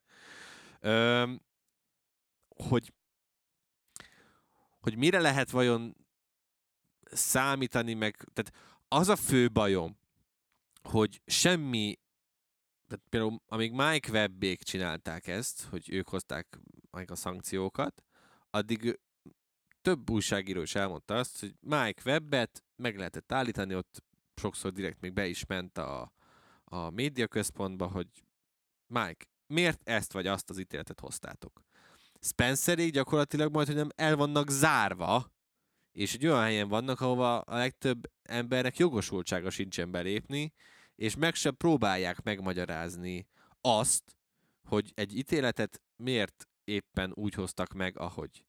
Tehát a, a legdurvább tényleg ez a Morbidelli ambícióját büntetjük. Mi az anyját picsája van, de tényleg, tehát, hogy ilyet tényleg bele tudja, bele mernek írni, és ez már szerintem nem is az, hogy majd én megmondom, mi lesz, hanem ez az igazi, arrogáns, majd én diktálok, te kussoljál és csináld, amit én, én mondok. És tényleg, ezt már mondtam talán a múltkori adásban is, hogy mennyire látszódott az a pökhendi, rátarti, bunkós stílus, amivel az ott vonult a folyosón, hogy "Ö, jöttek már jamások, akkor majdnem csak leköpni, nem köpöm le őket, hogy mit akarnak ezek itt. De hogy és nem így kéne működni. Tehát, hogyha még nem akar, mert úgy, tehát ráadásul úgy is néz ki, mint aki nem is akar ott lenni. Ha meg Igen, nem mint akar... hogyha ezt így rásózták Igen. volna, hogy vagy ezt csinálod, vagy semmit. Igen, de hogy, hogy tehát biztos vagyok benne, hogy van pénze, azért ő egy sikeres versenyző is volt. Tehát most ez neki jó, meg anyukájának jó, hogy 0-24-be csuklik állandóan. Tehát, hogy nem, nem értem, hogy ez, ez mindegy, nagyon messzire nem akarok menni, mert tényleg erről is reggelig lehetne beszélni. Nagyon kíváncsi leszek, hogy, hogy mi lesz a vége, de szerintem a versenyzők már akkor is örülni fognak, hogyha sikerül meggyőzni ezt a marhát arról, hogy ha egyszer így döntesz, akkor legyél szíves, másodjára, harmadjára, negyedjére, ötödjére, hatodjára, hetedjére, és nézd azokat a rohadt monitorokat, és ne csak azt nézzed, hogy az élen mi történik, mert hátul is vannak problémák a versenyzők elmondása Ez lehet a alapján. legpozitívabb kifutása a sztorinak versenyzői szempontból? Hát a leg, legpozitívabb nyilván az nem fog megtörténni, hogy Spencer Jó, feláll, ezért és hogy nyilván a racionális keretek közé szevasztok gyíkok, én leléptem, basszatok, akivel akartok. Nyilván ez nem fog megtörténni, de a legpozitívabb kifutás az ez lenne. Szerintem. Igen, de ezt te is tudod pontosan, hogy erre mekkora esély van. Tehát, hogy igazából az általunk ismert és vélt keretek között hát, ez lehetne a legtöbb, ha- hogy legalább a konzekvencia megjelenjen Spenceréknél. Ha őszinte akarok lenni, erre a szezonra már teljesen fölösleges váltani egy új, maximum a nyári szünetet követett, tehát a nyári szünet alatt Sosem, egy... szerintem, szerintem ez hülyeség, sose lenne felesleges. Miért lenne felesleges? Nem felesleges, Hát figyelj, hanem nem tudsz egy új tartunk. brigádot kihozni. tehát- Hogy ne tudná? Hát de most mondok neked kapásból 25 nevet, aki ennél jobban megcsinálja. Aki valaha ült, tehát, érted? Lenne annyi a ember, aki ezzel tudna foglalkozni. Én már láttam hasonlót, azért mondom ezt ilyen kétségek között, mert volt már rá példa más sportágokban, hogy ó, hozzuk a, e helyet, a hülye helyet, hozunk egy értelmesebb brigádot, és ugyanolyan hülye volt. De ennél hülyébet már nem tudsz hozni. Az azért lehet. elértük a gödör alját. Tehát mondjuk nem tudom elképzelni azt, hogyha mondjuk teszem azt, beülteted a helyére Casey Stonert, hogy mondjuk Casey Stoner is ugyanilyen rossz lesz.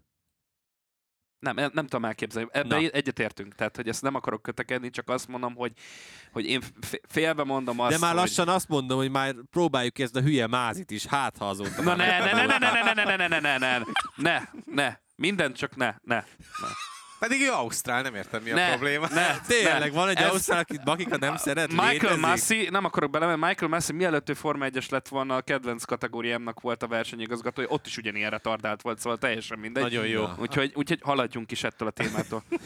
Gyorsan, mielőtt ütleteket adunk a MotoGP-re. Abszolút, így ne, ne, ne. És akkor térjünk rá szerintem konkrétan akkor a verseny hétvégére és Le Mansra, az ezredik nagy díjra. Bastianini nincs, helyette viszont jön Danilo Petrucci, akinek így lesz egymás után két olyan hétvégéje, amikor motoron fog ülni és versenyezni fog. Mit hozhat ő? Hát nyilván nagyon érdekes lesz mm, látni azt, hogy mit mond magáról majd a motorról, tehát arra nagyon kíváncsi leszek.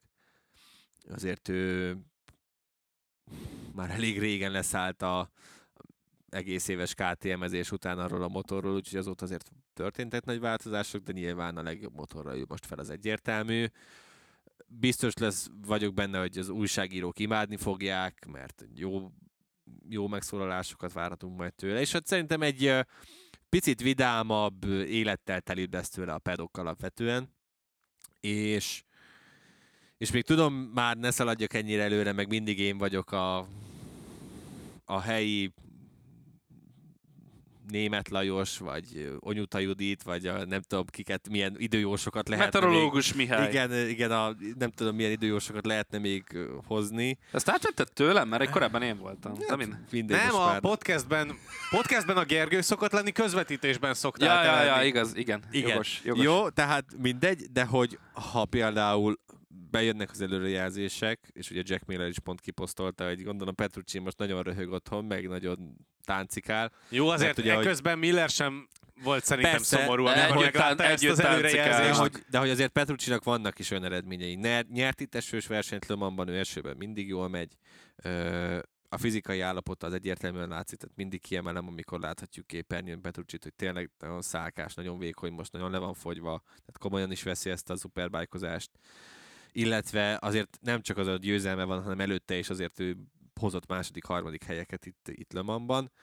Legutóbb ötödik volt ugye a Tech 3. Igen, tehát az, az, azon, a, pedig ez egy nagyon rossz év volt. Ah, És igen, ugye- azért. És azért ugye mondom. ott is egy esős verseny volt, úgyhogy nagyon kíváncsi leszek. Ha jön az eső, akkor nem lepne meg, hogyha ilyen Dani Pedroza, Pedrozához hasonló. Nyilván ugye Pedroza szabad kártyával ment, de hogy Petrucci pedig helyettesít, de hogy azért egy jó csomagon helyettesít alapvetően. Tehát, hogyha jön az eső, akkor nekem nem lenne meglepő, hogyha Petrucci ott az elejében kavérnyázta valahol.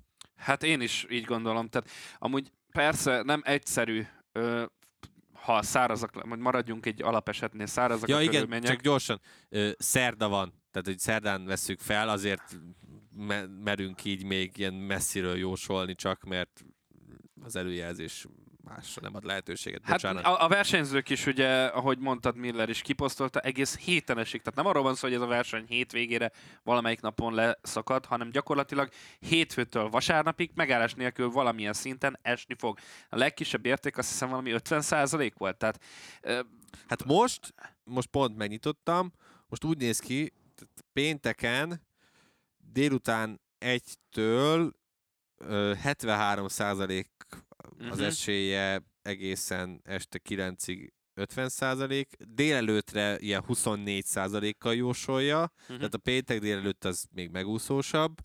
Ugyanez, Mekkora rohanás lesz majd péntek délelőtt. ugyanez, állat. ugyanez szombaton már teljesen más, mert szombaton 10 órától már 60 százalékkal Mhm. mondja az esőt, és szombaton mondjuk, mikor a verseny kezdődik, 80 százalékkal, tehát mondjuk egy jó kis Le Mhm. sprint esőben az, Az- muy bien. az nagyon jól hangzik, igen, és vasárnap most 40 százalék 10 órától az eső esélye, és délutánra ez is felmegy ilyen 50-60-ra. Na hát akkor tehát a, a, És végig eső lesz. Cserébe nyilván ez a ez a hideg és szél.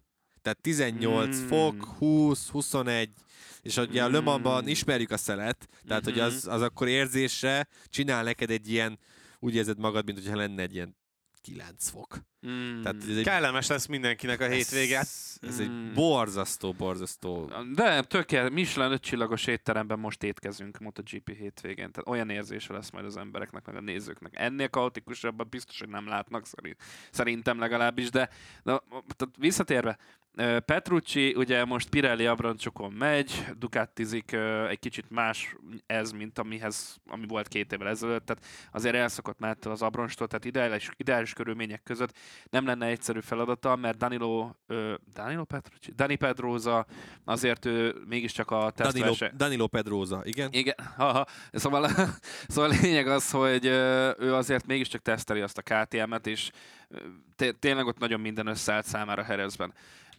Ez nem mondható el Petrucciról, de az eső az nagyon sokat segíthet ebben, hogy kompenzálni tudja a hiányosságait, amik vannak.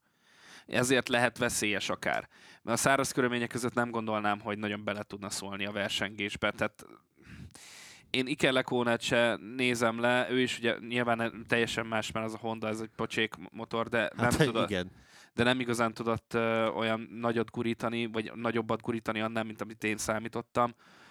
Úgyhogy ne, meglátjuk. Én, én nem akarom leírni, de, hogyha, de az eső az mindent felboríthat. Én szerintem, hogyha eső lesz végig, mint ahogy most látjuk, akkor, akkor a top 5. Top 5 meg lehet a ö, Petruccinak.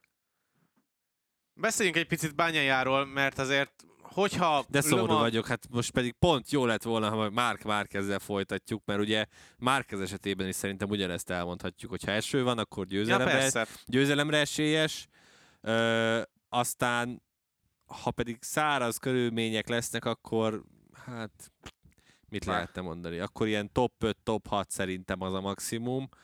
Ö, nyilván fizikai állapotával szerintem nem lesz gond, mert azért gondolom edzett, ahogy, ahogy csak tudott. De azért ezt nem, nem szabad elfejteni, hogy a le- jelenlegi mezőnyből ő a legsikeresebb itt Le Mansban. Neki van a legtöbb győzelme ebben a kategóriában a jelenlegi rajtrácson.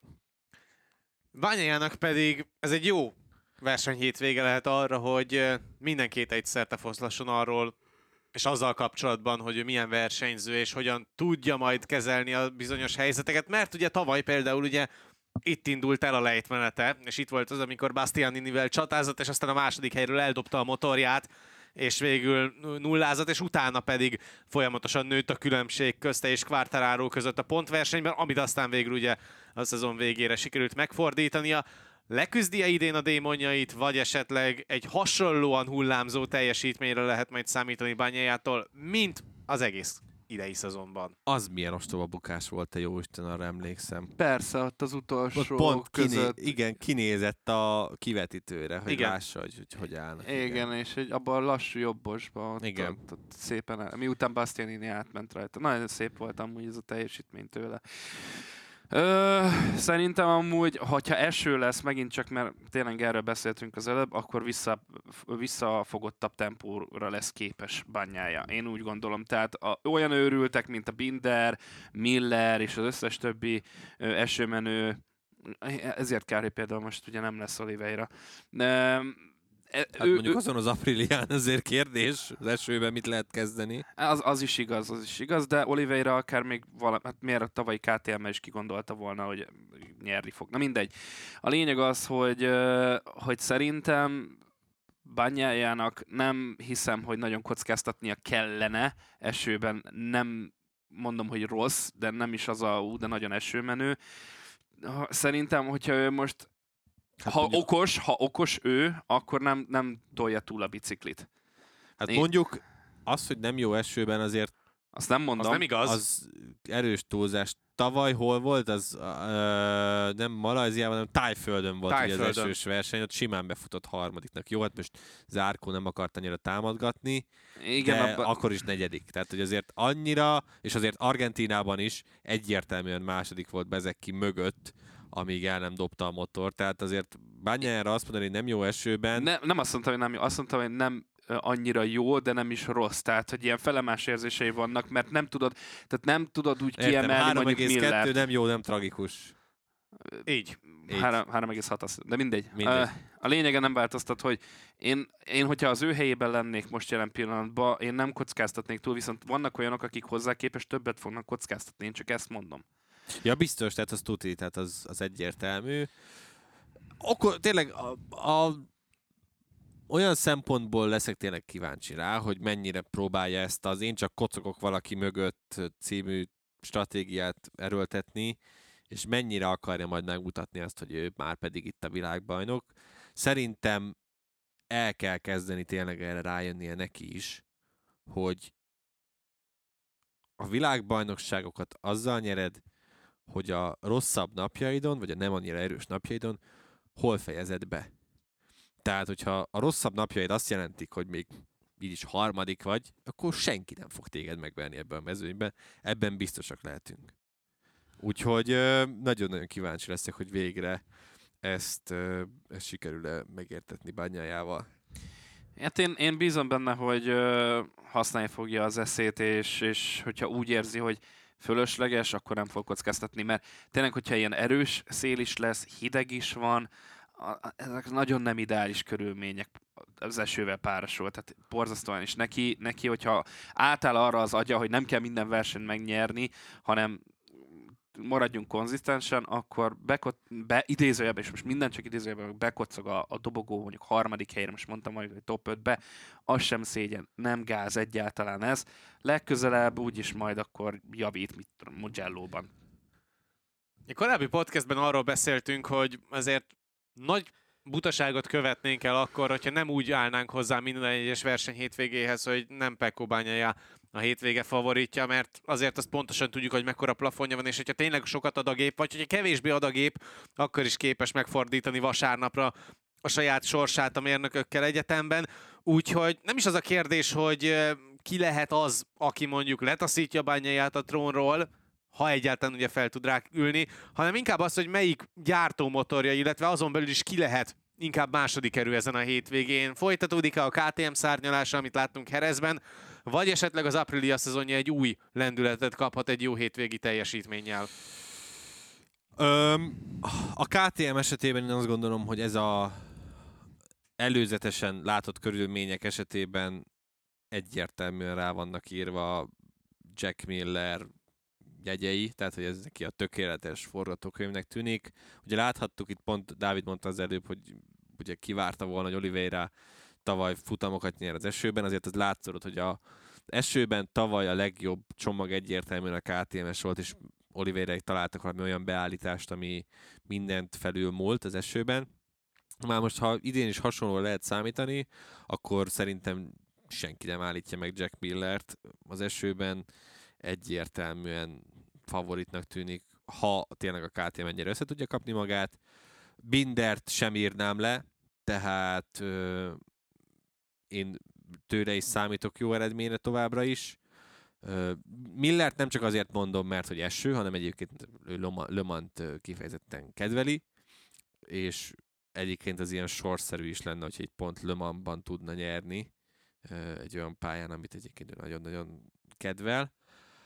Az Aprilia esetében viszont már közel sem vagyok ennyire bizakodó, sőt, őket láthattuk, hogy az esőben mennyire szétestek Argentínában is, annak ellenére, hogy azért sokáig úgy néztek ki, hogy egyértelműen ők lesznek a győzelemre legnagyobb esélyesek, de, de teljesen szétestek, és azért itt, hogyha megint hasonló forgatókönyvre lehet számítani, és tényleg esni fog, akkor nem nagyon látom, hogy labdába, labdába rúgjanak. Szárazon azért Eszpárgárótól várhatunk valamit, mert,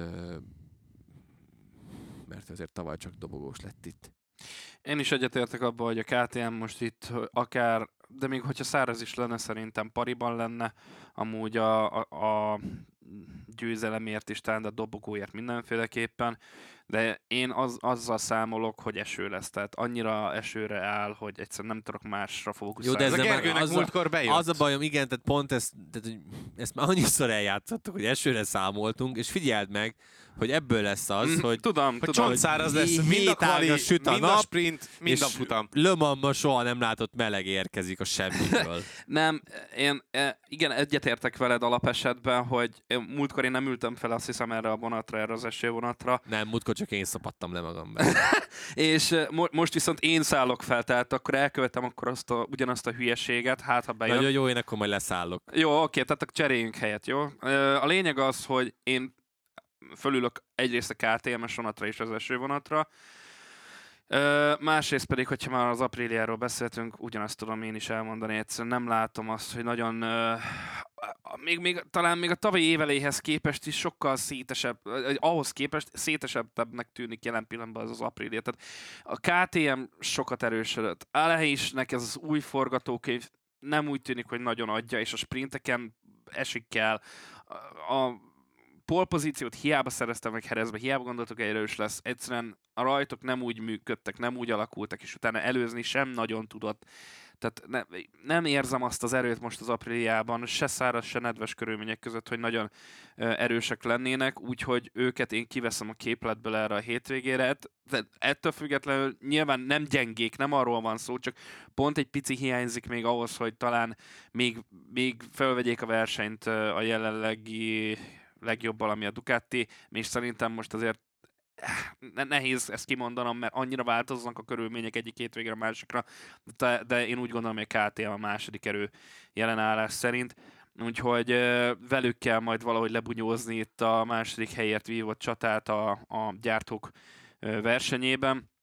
Én legalábbis úgy gondolom, hogy okozhatnak meglepetést, de, de nem, nem látom azt, hogy most így az Aprilia az, az ledönteni a, arról, amire fölállt a, a KTM. Franciákról akarunk beszélni? Persze. Akartok beszélni? Hát egy-egy szót szerintem Zárkó jó érdemes. esőben, úgyhogy... Zárkó megnyeri az ezredik nagydíjat, ugye ezzel Na, na, pont na, a... na, na, Na, jó, na, na, oké. na, na, na, majd Oké. tippelünk, majd tippelünk, jó? Ok, igen, majd igen. tippelünk. Pont e- ezt, ezt, ezt, ezzel röhögtünk, ugye, amikor közvetítettük a herezi hétvégét. Hát hülye vagy, hogy, hát felrobban Franciaország. hogy akkor Zárkónak összejön. ennél, ennél ideálisabb forgatókönyv nem lehet. Igen, igen, igen. A sztori az nagyon szépen szóval- meg van ágyazva az Árkó győzelem. Zárkóban a pódium benne van, alapvetően, én azt érzem. Quartararóban semmit nem látok, tehát, hogy Mm, Egyetértek. ez, ez a Yamaha, ez nem lett jobb a herezi teszt óta. Eső ide vagy ota. Az elsőben egyébként Quartararo össze tudja kapni magát nagyon, tehát ott Argentinában is, amíg Nakagami nem ütötte ki, Addig nagyon jól addig ment. jól Meg ment, egyébként és utána, utána, is. is. Igen, pont ezt akartam is mondani, hogy utána is nagyon jól összekapta magát, és a tempója egyébként rohadt jó volt, csak hát már olyan messze volt az eleje, hogy nem tudott feljebb jönni.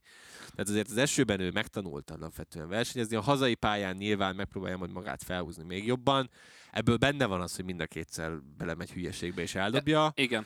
Ö, de szerintem például ő, ő, ő örülne az, az esős körülményeknek, mert akkor nyilván alapvetően a motorok közti különbségek is jobban eltűnnek. Én ettől függetlenül azt mondom, hogy Quartararo nem lesz ott, tehát nem fogja tudni elérni azt, amit te felzoltál, mert ha tényleg elkezdi tolni, akkor ahogy mondtad, el fog esni. Tehát én, én ezt látom inkább magam előtt forgatókönyvként, de Zárkó igen. Tehát Hazai Zárkót pálya, lehet. én a hazai pálya miatt egyelőre nem érnem rá egyik őjüket se, aztán lehet, hogy péntek délutánra másokkal okosabbak leszünk. Na valljunk szint! Mm, Tippeljünk. Miről és Rinszről nem szeretnék beszélni, meg ugye a Hondáról.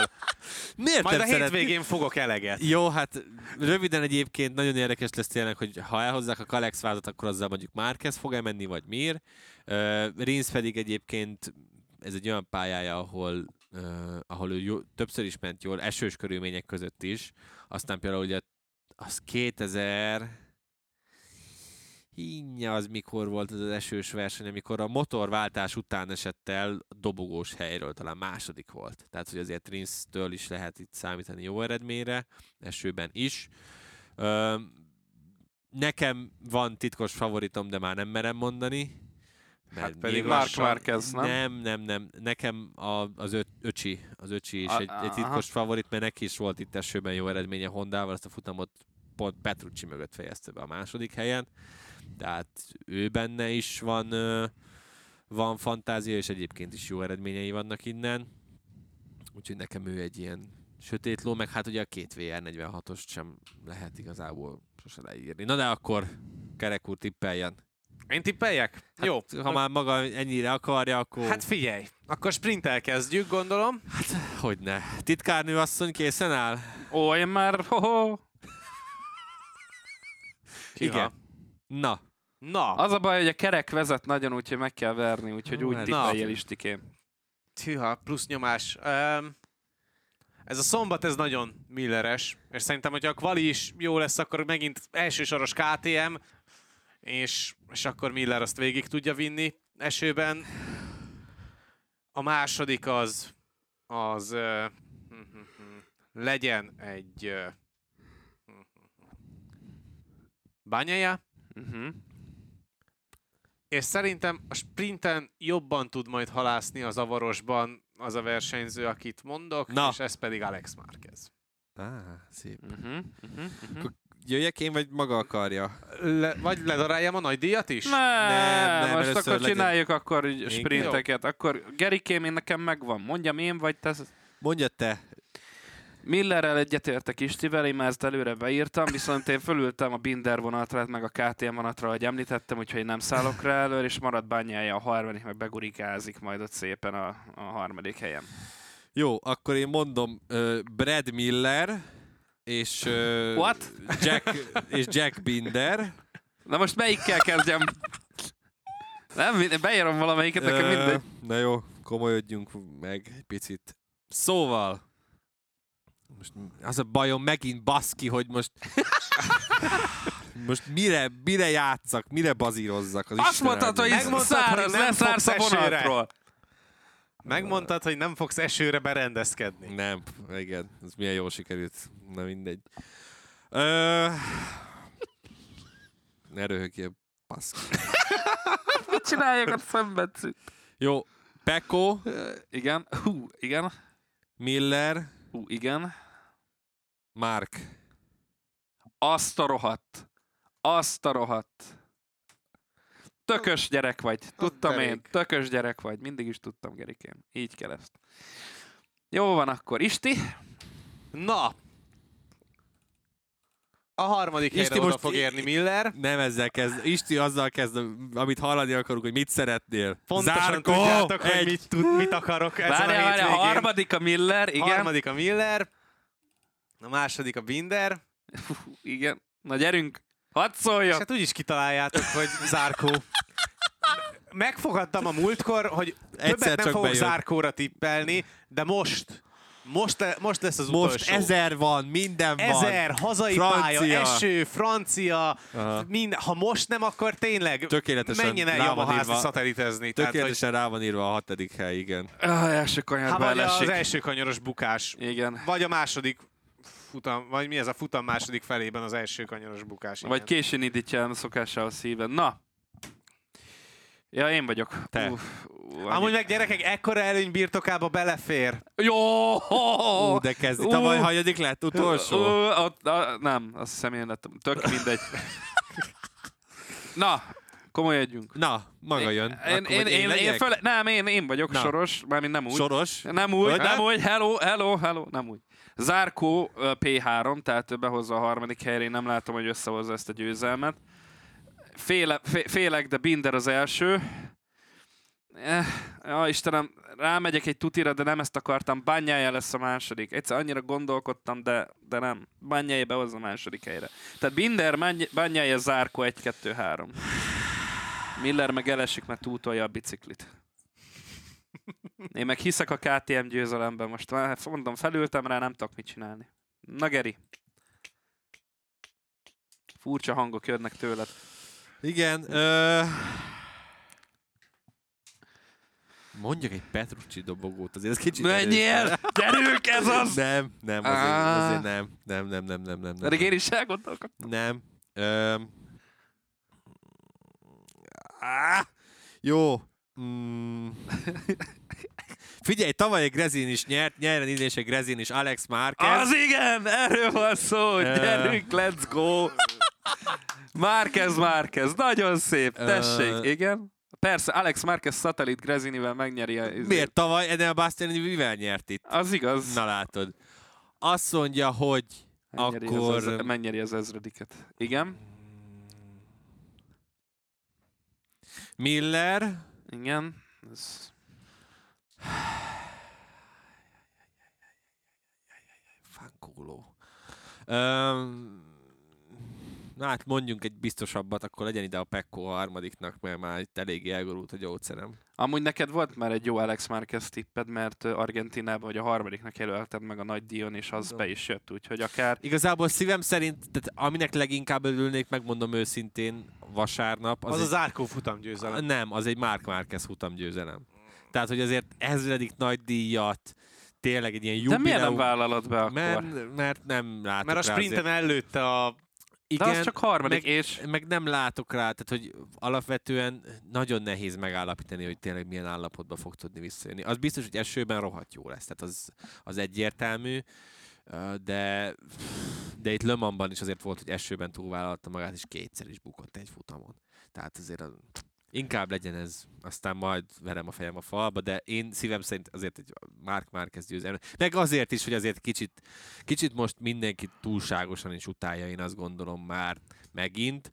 Azért egy picit azért a kétkedőket nem ártana tenni. Amúgy nagyon sok nevet lehetett volna tényleg mondani. A de- teljes rajtrácsot fel lehetett volna Fél, sok. a fél rajtrácsot mindenféleképpen rá, Persze. rárakhatod, csak ugye ilyenkor úgy próbálunk ö, gondolkodni, hogy nem, fogalmunk sincs, tehát egy métert nem mentek a pályán semmilyen Persze. körülmények között, és próbálsz Jó, nem lavírozni, mentegetessük magunkat. Jó, úgyis ez van, van. tippel, de az Így meg van. volt. de ennyi, lehet Ha van verseny rajta. hétvége, akkor van fantazi is, úgyhogy a hétvégén is lehet csatlakozni továbbra is a kiváló Abban én ligánkba. vezetek, csak mondom. Jó van, Jó, bravo, igen. Fantasy.gp.com, és ott pedig a Network 4 Fantasy League-hez tudtak még mindig csatlakozni, kód alapján pedig, bár a múltkor azt mondtam, hogy nem mondom be többször, de azért most még megteszem, H9U WE W szimpla VM betűk alapján tudtok rákeresni a ligára. Mára ennyi volt a Pitlane, köszi a figyelmet, jövő héten Le Mani összefoglalóval fogunk majd érkezni, valószínűleg szintén másfél órában legalább. Infokért, MotoGP-s cikkekért kövessétek a Network 4 web, Twitter és Facebook oldalát, iratkozzatok fel az Arena 4 csatornára azokon a felületeken, amiken hallgattok minket, legyen a Spotify, Soundcloud, vagy éppen Apple Podcast, illetve, ha bár a nevünk nem feltétlen magyaros, azért a YouTube csatornánkon is várjuk a feliratkozásokat a Pitlane Podcast csatornán. Ha pedig hozzászóltak az adásokhoz, illetve értékelitek azokat, azokat külön köszönjük, illetve kövessetek minket Twitteren, engem a K nem K alsóvonás Isti, mert azóta megváltoztattam. Kerek Istin, Dávidot az Ulvar Kreatoron, Gergőt pedig a Demeter Gergely három felhasználó név alatt találjátok meg. Az a baj, hogy ezt nem írom át sose. Tehát, hogy az elmúlt nem tudom hány adásban szintén fejből egyszer sem fordult elő, hogy ezt a régit olvastam volna föl. Minden esetre Most már akkor ezen, ezen fognak téged megtalálni. biztos vagyok benne. Na Így minden van, esetre ennyi Isti, ami volt Freddy. Spencerünk, ha nem a jó alap van elmentve, akkor simán szarul felolvassa az egészet. Na, nem igaz. Úgyhogy ennyi. Nem, Na már fejből mondja. Na, Isti. Na mindegy, köszi a figyelmet, jövő héten jövünk akkor Le Mannal. Sziasztok! Sziasztok! Cső.